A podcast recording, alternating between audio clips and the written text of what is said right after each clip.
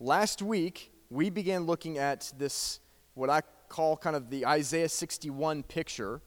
And this is the scripture that Jesus referenced when he started his ministry. Many of you may remember us talking about it last week if you were here at the launch Sunday service.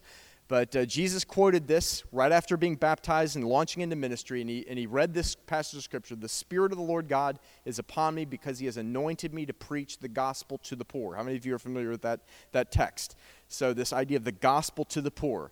But then it says, so that's kind of like the anointing being upon Jesus and the gifting to preach being upon Jesus. But then there's the mission. He has sent me. The mission, the why of the Spirit of God being upon him. He has sent me to bind up the brokenhearted, to proclaim liberty to the captives and the opening of the prison to them that are bound, to comfort all who mourn, to appoint to them who mourn in Zion, to set into place who mourn in Zion, to give them beauty for ashes, the oil of joy for mourning, the garment of praise for the spirit of heaviness, that they would be called, or that they would become rebuilders of waste places, rebuilders of ruins, waste cities, desolations of many generations. So a progression of this text starts with the gospel going to the poor, okay? And then bringing healing. The gospel brings healing specifically to the heart, binding up the brokenhearted. And then also working something of liberating. Now you may say, what does that even mean? Liberating from anything that is in this world that keeps us in some form of bondage. Anything from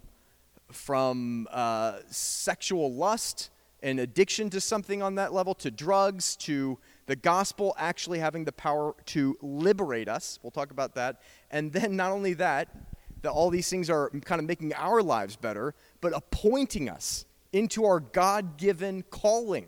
And do you know that you have a God-given calling? Give me some.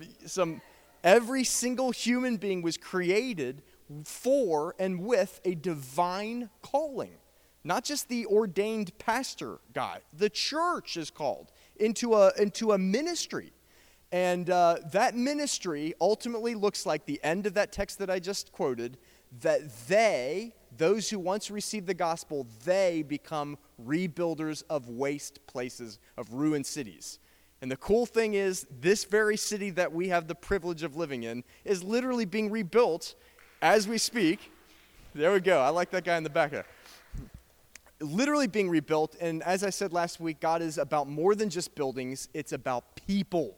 Jesus didn't die on a cross for the sake of buildings. He died for people.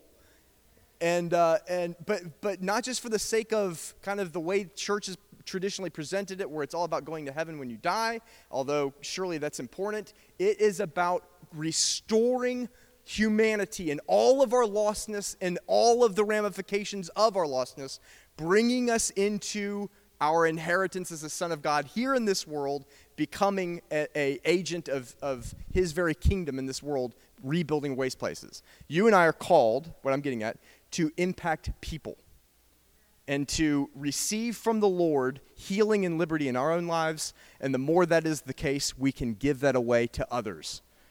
And I'm attracted to that idea. I have found that Jesus has done amazing things. And I don't say that lightly. Like, Jesus has done amazing things in my life. And I know he's done amazing things in some of the people in front of me. And we've got some awesome stuff to give away. So that's the idea. But it starts with the healing of the heart. So we don't just jump into becoming a rebuilder of waste places, although in a sense, the moment you receive Jesus, you are authorized to give him away to others. But it starts with the heart. The whole thing starts with the heart. And the binding up of the broken heart. So that's what we're looking at last week, this week. We're looking at that for a season. Because I have found that my heart, an ordained pastor, needs to be bound up still. Because that is the effect of sin on this world. Evil things happen in this world. I know, I'm all about Satchmo or Louis Armstrong and, and I think to myself, what a wonderful world. And there's moments where you can look out and see a sunset and think this world is amazing. But at that exact same moment, there is a child being raped by an adult. There is sin in this world, and it breeds pain. and it has affected me, it has affected you, God wants to heal that. Isn't that good that he wants to heal that? I love that. But it's not just about being a good Christian and going to church every Sunday. He actually wants to heal your heart and make your life nice. It's awesome.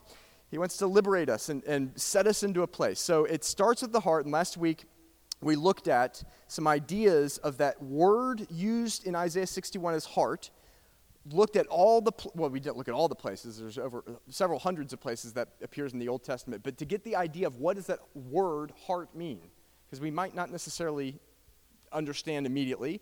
So some of the things, if we're not going to go into the scriptures now, but some of the ideas biblically of what that word means is the heart would be the center of your affections. The heart would be where you perceive.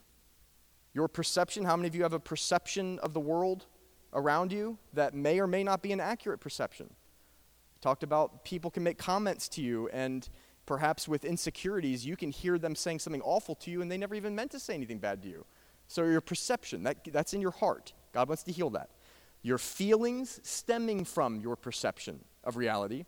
Your heart is where you have a conversation on the inside. So we have, how many of you know, we have conversations with people on the outside. They hear our voice, they see our face, but there's a conversation, the real conversation, your real thoughts that are happening on the inside. God wants to heal that conversation, as well as the center of your desires, that God actually wants you to live out of desire. So we're going to continue looking at the healing of the heart, and let me just start with this, that the heart referenced in Scripture, if you look at, I've heard in times past, there's a thing called the law of first mention, which is to say this, that anytime you look at a topic in the Bible, you look at where it's first mentioned in the Bible, and that passage will set a tone or set kind of the cornerstone for that understanding of that particular topic. So if you look at the heart, where it's first mentioned in the Bible, if you look with me, if you have a Bible with you, Genesis 6, verse 5. And then we'll look at Genesis 8, verse 20. The first mention of the Bible, you see two hearts referenced. The Hebrew word, not that you care, not that it's even important necessarily for us to say, is a Hebrew word called leb, translated into English as heart. Genesis 6:5 says this, "Then the Lord saw the wickedness of man." How do you remember there was a thing called the fall, where Adam and Eve fell, sin entered into the earth, man became disconnected from an intimate relationship with God. Sin, bad, earth not the same as it was originally created. This is the scenario that we find ourselves in here. The Lord saw the wickedness of man was great in the earth, and that every intent of the thought of his heart was only evil continually. And the Lord was sorry that he had made man on the earth, and he was grieved in his heart. So we have two hearts referenced in this passage of Scripture. It's the first time you're going to see that word in Scripture. Man's heart and God's heart. Man's heart, because of the fall, had evil in it. Now, I'm not trying to say that we are identified by our evil, okay? So I'm not saying that you are evil. However, I am saying that since the fall, every single human has had evil in our hearts, and that's the source of the brokenness that needs to be healed and the bondage that needs to be liberated, okay? So, how many of you ever sinned before? Okay. Oh, some of you aren't even raising your hands. This is ridiculous. Well, you know, like, let me put both hands up. Okay, let me count the ways. So there is evil inside of our hearts. And I have been a Christian now for, I'm 30, almost 9. So what is that, 22 years or something? And there is still evil in my heart. How do I know that? Because I have evil thoughts. Are you with me? I'm not saying like I'm an axe murderer and like watch out for Pastor Paul. Or Paul, I'd prefer you to call me Paul actually. I'm saying there are evil thoughts, evil desires that still come. That's the idea. And then God in his heart, according to that passage of Scripture, is that it grieved his heart to see man's heart. The word grieved there means this, cut or carved, broken. In other words, we're talking about binding up the brokenhearted. The reality is that sin brought evil into man's heart, and not only did that break man's heart, God's heart was broken. That's the entryway of, our understanding of the heart, is that God grieved not over how bad my children are, the effect that had over his children. You skip over to the next passage of Scripture, we're going to see this word, Genesis 8:20. We have Noah, who has just built the ark, gone through. He's found himself on dry ground after being on the ark. When he steps off the ark, and let me ask you something here. If you were on an ark and you had two animals of every kind, and you stepped onto dry ground, would your first instinct be to take some of those animals and sacrifice them as worship? I'm thinking, can I sing a worship song maybe instead? Or so that's, he worshipped. He in gratitude and in faith and in trust worshipped God with the most precious of what he had. He worshipped God, and it says in verse 20, then Noah built an altar to the Lord and took of every clean animal and every clean bird and offered burnt offerings on the altar, animals. And the Lord smelled a soothing aroma, the sacrifice that came from the heart of man. And then the Lord said in his heart, I will never again curse the ground for man's sake, although the imagination of man's heart is evil from his youth, nor will I again destroy every living thing as I have done. So again, we see two hearts in this passage of Scripture. Man's, once again, is being described as having evil in it, but this time God in his heart is, because he smelled the aroma of sacrifice, he decided that seeing man's heart, he will instead extend grace towards man's heart. The idea here is that this is a type of Christ who made the sacrifice on our behalf. That aroma has gone before God. God has seen our hearts and the evil in it, and his choice has been, I will not judge them. I will extend grace towards them. The healing of the heart, my friend, starts with this one understanding, God's heart for you. That God's heart is broken over your brokenness. He cares. He is not judging you. He is not pointing his finger at you and saying, see, you are wrong. His heart is grieved because he wants you whole.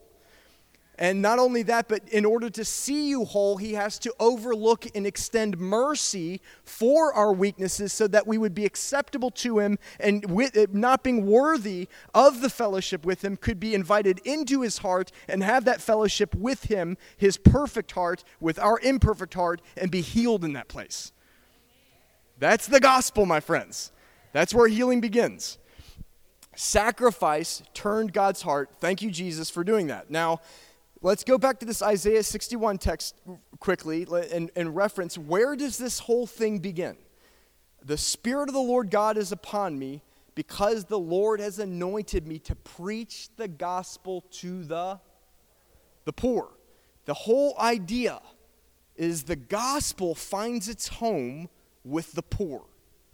Now, at the age of 17, I just referenced it, when I became a Christian, I was, and I hope you don't judge me for this, honestly, I was the son of a well-to-do, well-educated father and mother, middle-class, privileged.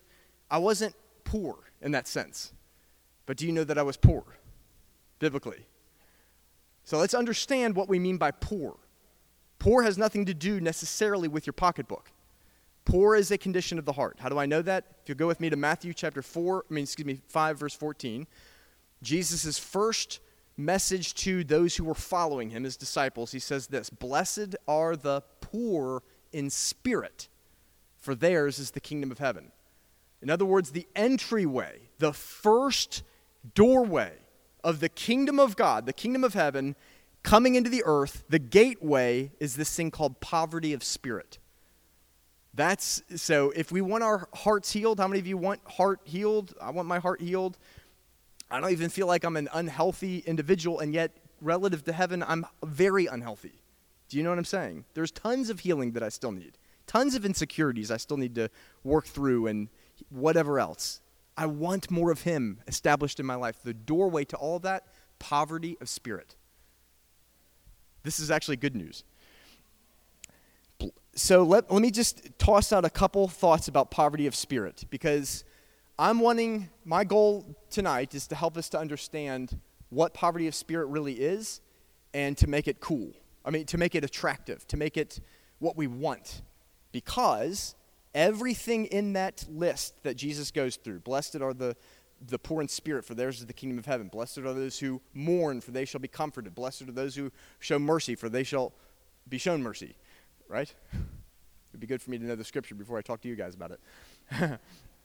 Every single one of those things is like an upside down kingdom, if you know what I'm saying. In other words, this world, we grow up thinking that we like to put our strong foot forward and look like we have everything together. That's what we know is like the good thing. And Jesus is coming saying, you know, blessed are the meek, for they shall inherit the earth. It's upside down, this kingdom. Or actually, it's right side up. This world's upside down. And so this thing of poverty of spirit, why am I saying that? I'm saying it to just say this. Poverty of spirit does not come to us naturally. In other words, it's kind of like water. Now, some of you scientific ones could maybe help me with this a little bit, but water automatically tries to find a path of least resistance, right?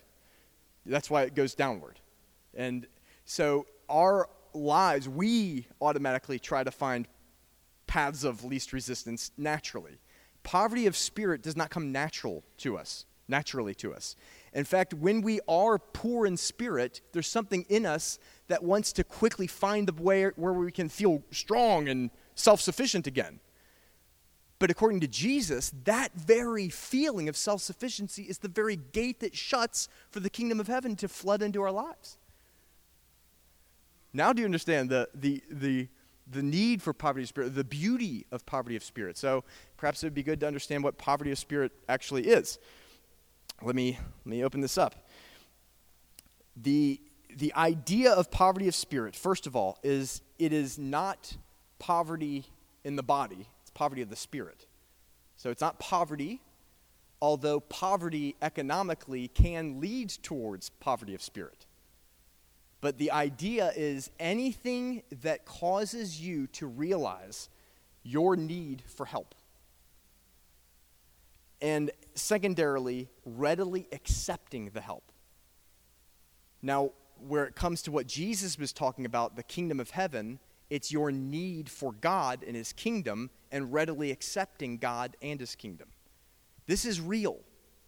And I hope that we don't just kind of toss this off as like theology, doctrine stuff.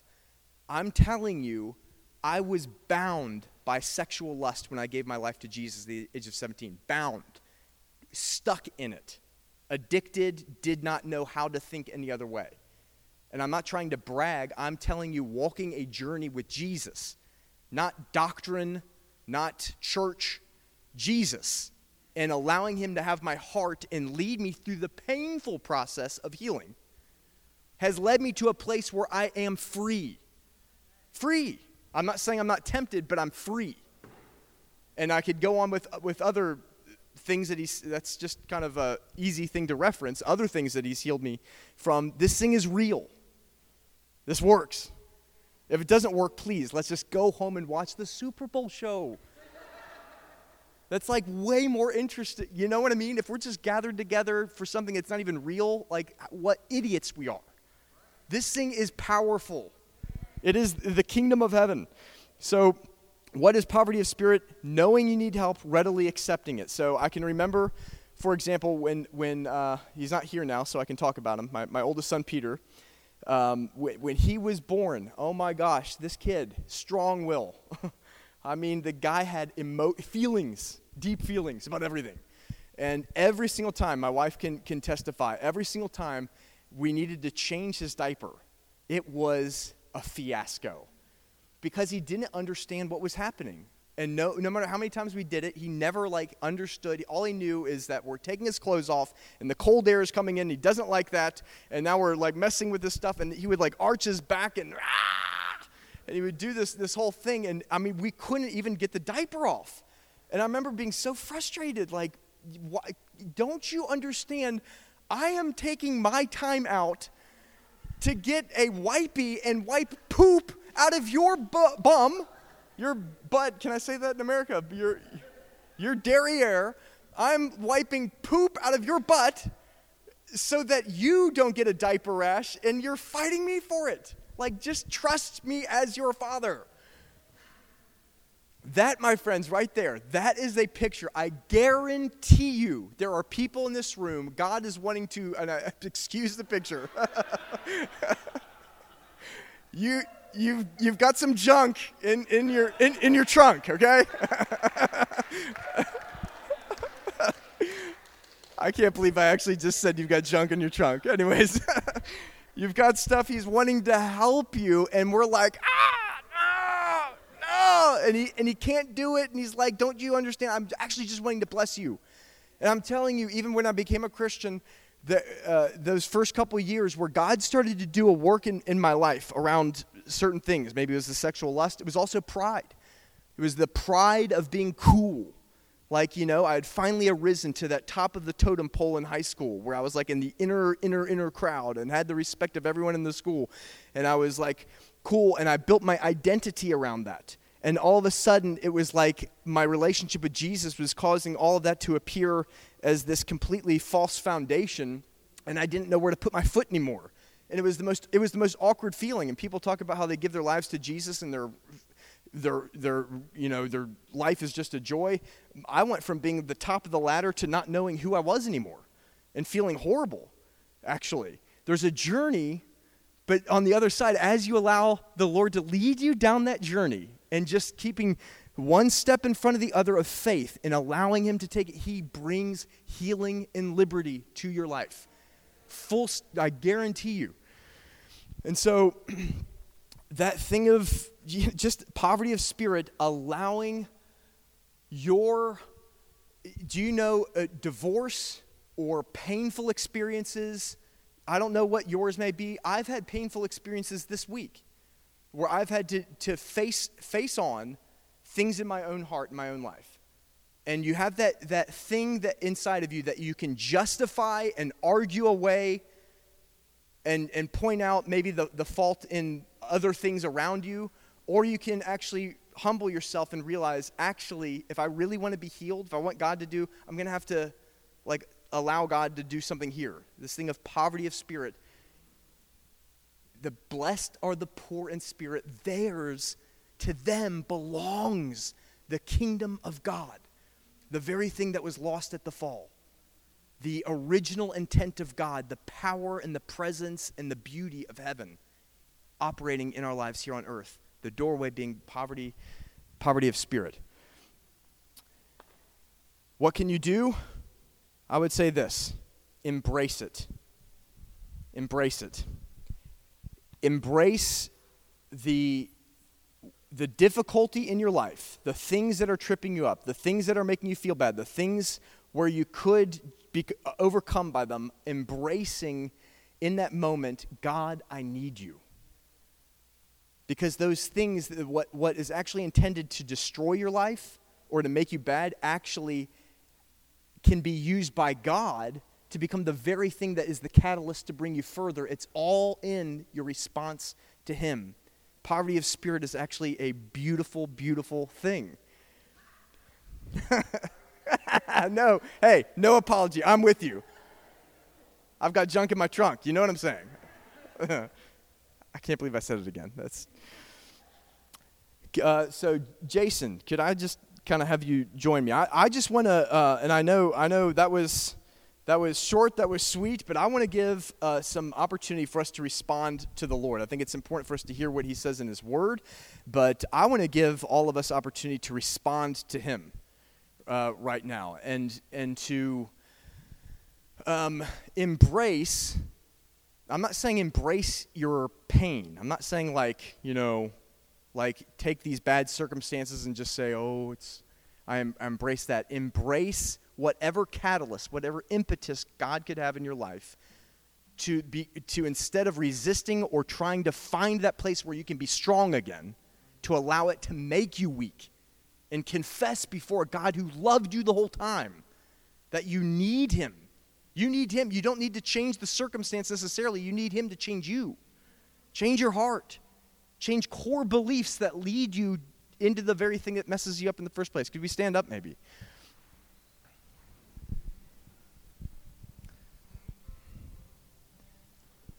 Folks, I just want to say this. Jesus came preaching this core, central, basic foundation message. This was his message when he preached. This was it. The kingdom of heaven has come. It's near. It's at hand. I don't know how many years there transcended between the time of the fall to the time of Christ. Rodney probably knows, I don't. But it was a lot of years. And when Jesus came, he came proclaiming that which had existed before the fall, perfect unity with heaven, the access of heaven itself is at hand. It is within grasp. Repent and believe the gospel. And that idea of repenting is letting go of your pride, letting go of your clinging to self-sufficiency or clinging to anything in this world and belief that is rooted in this world, and humbling yourself to accept that only Jesus saves. And you may say, well, that's great for the people who have never received Jesus before, but, I accepted him, 20 years ago. Well, actually, everything in the journey of becoming a rebuilder, healed, liberated, appointed in a place, rebuilding, everything revolves around that core response: repent and believe. The fundamental question, the way in which God's kingdom finds place in this earth, it revolves around that question that Jesus asked his disciples. Many of you would know the story where Jesus asked, "Who do men say that I am?" And they said, well, some say Elijah, some say Jeremiah or Isaiah or one of the prophets. And he says, okay, boys, who do you say that I am? Can I ask right now in this place that is the fundamental question for every single person in this room? Who really is he? Not the theology, the doctrine, what we were taught in Bible class, or what is our confession of who he is? Peter stood up and said, "You are the Christ, the Son of the living God." And Jesus said, "Blessed are you, Simon, son of John. Flesh and blood, no man revealed this to you, but my Father in heaven. And I say to you, you are not just Simon, the son of John. You are Peter. You are a piece of a rock, and upon this larger rock, the rock of what you have just said about me, that revelation, what you have just confessed, I will build my church." And I want to say to you tonight, Jesus wants to build his church through you. He wants to fulfill his purpose through you, and it begins with the confession, who do you say he is? If we're hungry for healing and being liberated from the things of this world, it begins with the confession of who he is. Now, we all know, yes, he's the Lord, he's the Son of God. Can I ask, in the privacy of your own intimate place with Jesus tonight, is that our confession? Can we make that confession? That's the ultimate expression of poverty of spirit and the humility of heart, is the confession that he is God. I need you, and I am entirely dependent upon you. I give my whole life to you. You are my Lord, my King, my Master. I trust in you and in you alone. That is the pathway to the healing that he desires to bring us. Can we confess that tonight? Jesus, you are Lord. Jesus, you alone are Lord. You are Lord. You are King. You are Messiah. And we worship you. We trust you. We trust you, and we invite you, come into the places of our life to bring healing. Come in and speak your word. Even if it feels painful to receive at times and scary, Lord, we trust in you because you lead us into freedom. Your word makes us free. You make us free. Can we agree with that tonight?